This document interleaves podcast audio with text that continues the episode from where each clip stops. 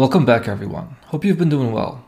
As we end the month of March, it's time to take a look at the 10 most undervalued dividend aristocrats that may present a good opportunity in April. But before we dive into the list, let me briefly talk about a simple strategy I've been tracking based on this concept. I wanted to come up with a very simple strategy that would be easy to follow, and I decided to track how investing in the 10 most undervalued dividend aristocrats each month would work out over a long period of time. I started tracking this strategy in August of 2021, giving me about 20 months worth of results now, and thus far the outcome has been favorable. Basically, each month I figure out which 10 aristocrats appear to be the most undervalued based on dividend yield theory, and I invest an equal amount of money into each of them and hold these positions forever. My preferred method for valuation is dividend yield theory, mainly for its simplicity. Unlike other valuation methods, dividend yield theory does not require making assumptions, aside from assuming that a given stock will revert back to its long term trading dividend yield. This valuation technique works best for mature businesses with long histories of consistent dividend growth making the dividend aristocrats an ideal pool of companies to apply this valuation technique to. Selecting the 10 most undervalued dividend aristocrats each month and adopting a buy and hold investing approach can lead to long term outperformance, when and if the targeted stocks return to fair valuation. Now, it may take a few months or even a few years to see if this strategy actually pays off. My initial prediction was that this strategy would underperform Noble for the first few months, while we wait for bargain stocks to return to fair value, but that has not been the case. This episode is brought to you by La Quinta by Wyndham. Your work can take you all over the place, like Texas. You've never been, but it's going to be great because you're staying at La Quinta by Wyndham. Their free bright side breakfast will give you energy for the day ahead. And after, you can unwind using their free high speed Wi Fi. Tonight, La Quinta. Tomorrow, you shine. Book your stay today at lq.com. The strategy got off to a very fast start. The total return this portfolio has generated since August of 2021 is 5.05%, compared to minus 1.48% for Noble and minus 11.61% for SPY. So it has generated 6.53% of alpha over Noble and 16.66% of alpha over SPY. It doesn't beat its benchmarks every month, but collectively, the long term results have been pretty favorable. Alright, let's jump over to the list and take a look at the 10 most undervalued dividend aristocrats for April. I pulled this list a few days ago, so the current prices are a little bit outdated, and the valuations have changed a little bit. But don't worry, we'll take a look at each aristocrat individually and get the most current price. Let me first read off the list, and then we'll dig deeper into each aristocrat. Up first is Abbott Labs, that looks about 23% undervalued. Then we have Essex Property Trust, that looks about 33% undervalued. Next is Hormel, that looks about 26% undervalued. Then we have Medtronic, that looks about 31% undervalued. Then we have 3M Company that looks about 39% undervalued. Sherwin Williams looks about 21% undervalued. Stanley Black & Decker looks about 48% undervalued. T. Rowe Price Group looks about 34% undervalued. VF Corporation looks about 46% undervalued.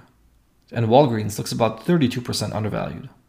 And yes, I know VF Corporation cut its dividend recently, but it's still a dividend aristocrat. Unless the company is able to pay a higher dividend rate in 2023 than it did in 2022, it will be removed from the Dividend Aristocrat Index in 2024.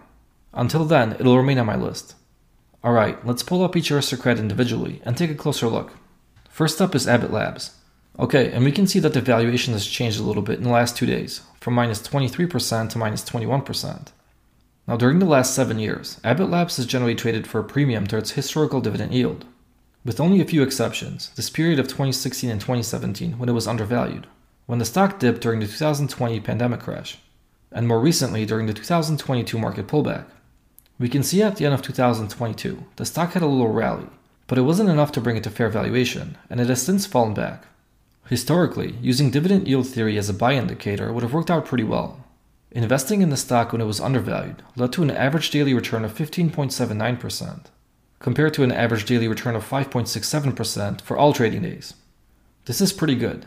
However, the stock has generally been overvalued, so there hasn't been that many opportunities to invest, based on dividend yield theory. Up next is Essex Property Trust, and its valuation has improved during the last two days as well. When I pulled the list, it was 33% undervalued, and today it's closer to 31% undervalued. As you can see from the chart, in contrast to Abbott Labs, Essex Property Trust has been undervalued more than it's been overvalued during the last seven years. It also hasn't generated attractive market returns, but that's primarily related to the recent price pullback. Nevertheless, using dividend yield theory as a buy indicator would have improved our return. Investing in the stock when it was undervalued would have led to an average daily return of minus 0.39%, compared to an average return of minus 5.55% for all trading days. Up next is Hormel, and its valuation has unchanged during the last two days, as the stock is still 26% undervalued. Looking at this 7 year dividend yield theory chart, we can see that Hormel has generally been undervalued during the last 7 years, and it also hasn't generated attractive returns. Using dividend yield theory as a buy indicator would have not improved their return with Hormel, but that's primarily because the stock has been undervalued more than it has been overvalued. And much of the overvaluation was in 2016, when the stock traded for more favorable prices than it does today. Up next is Medtronic, and its valuation also hasn't changed. It's still 31% undervalued. During the past seven years, the stock has generally been undervalued, with a brief pop into the overvalued zone in 2016, 2020, and 2021. More recently, though, it's been pretty much a straight right down, and we can see that reflected in the average returns for the stock. However, using dividend yield theory as a buy indicator would have improved our return with Medtronic. Investing in the stock when it was undervalued would have led to an average return of minus 2.06%, compared to an average return of minus 5.16% for all trading days. Up next is 3M Company, and it still looks about 39% undervalued. 3M stock has fallen recently, just like the overall stock market, but its pain really begun much earlier. We can see on this chart that during the last 7 years, the stock peaked in early 2018, and for the last 5 years or so, it has trended lower, with the occasional rally here and there. The average returns the stock has generated are also pretty weak, and using dividend yield theory would not have led to a better return. Investing in the stock on all the days when it appeared to be undervalued would have led to an average daily return of minus 13.16%, compared to an average return of minus 12.11% for all trading days. Up next is Sherwin Williams, and its valuation has improved a little bit in the last two days, moving from minus 21% undervalued to 19% undervalued. On the dividend yield theory chart, we can see a pretty good balance of undervaluation and overvaluation during the last seven years. The stock peaked at the end of 2021, very high in the overvalued zone, it fell very sharply in early 2022, and since then has kind of hovered in that 0 to 15% undervalued range. Using dividend yield theory as a buy indicator would have improved our return with Sherwin Williams. Investing in the stock on all of the days when it appeared undervalued would have led to an average daily return of 10.49%, compared to an average return of 4.79% for all trading days. Up next is Stanley Black & Decker, and we can see a slight improvement in valuation from 48% undervalued to 47% undervalued. Stanley Black & Decker peaked in early to mid 2021. The stock pulled back in the second half of 2021, but still hovered in that overvalued zone. And it was really in 2022 when the price fell really sharply. We can see that the stock is currently trading at a historically low price, similar to where the price dipped in the 2020 pandemic low. The average daily returns are a pretty good reflection of the recent price performance. Using dividend yield theory would have only marginally improved that return. Investing in the stock on all the days when it appeared undervalued would have led to an average return of minus 15.36%, compared to an average return of minus 16.5% for all trading days. Up next is T. Price Group, and we also see a slight improvement in valuation from 34% undervalued to 33% undervalued. The stock had a really great run post pandemic, peaking in mid to late 2021. Then it fell very sharply in early 2022 and has been trending lower since then. Using dividend yield theory as a buy indicator would have improved our return with T. Price. Investing in the stock when it appeared undervalued would have led to an average daily return of 5.39%, compared to an average return of minus 1.52% on all trading days. Up next is VF Corporation, whose valuation also improved slightly from minus 46% to minus 44%. We can see that unlike the broad equity market, VF Corporation never recovered from the pandemic, and it failed to come even close to its pre pandemic high. It struggled in 2021 when the broad equity market was still going up, and 2022 was even more awful. And the recent dividend cut announcement hasn't improved anything, with the price falling even further. The daily performance results from the last seven years are pretty awful, and even though using dividend yield theory would have improved our returns lately, it's not really worth mentioning here.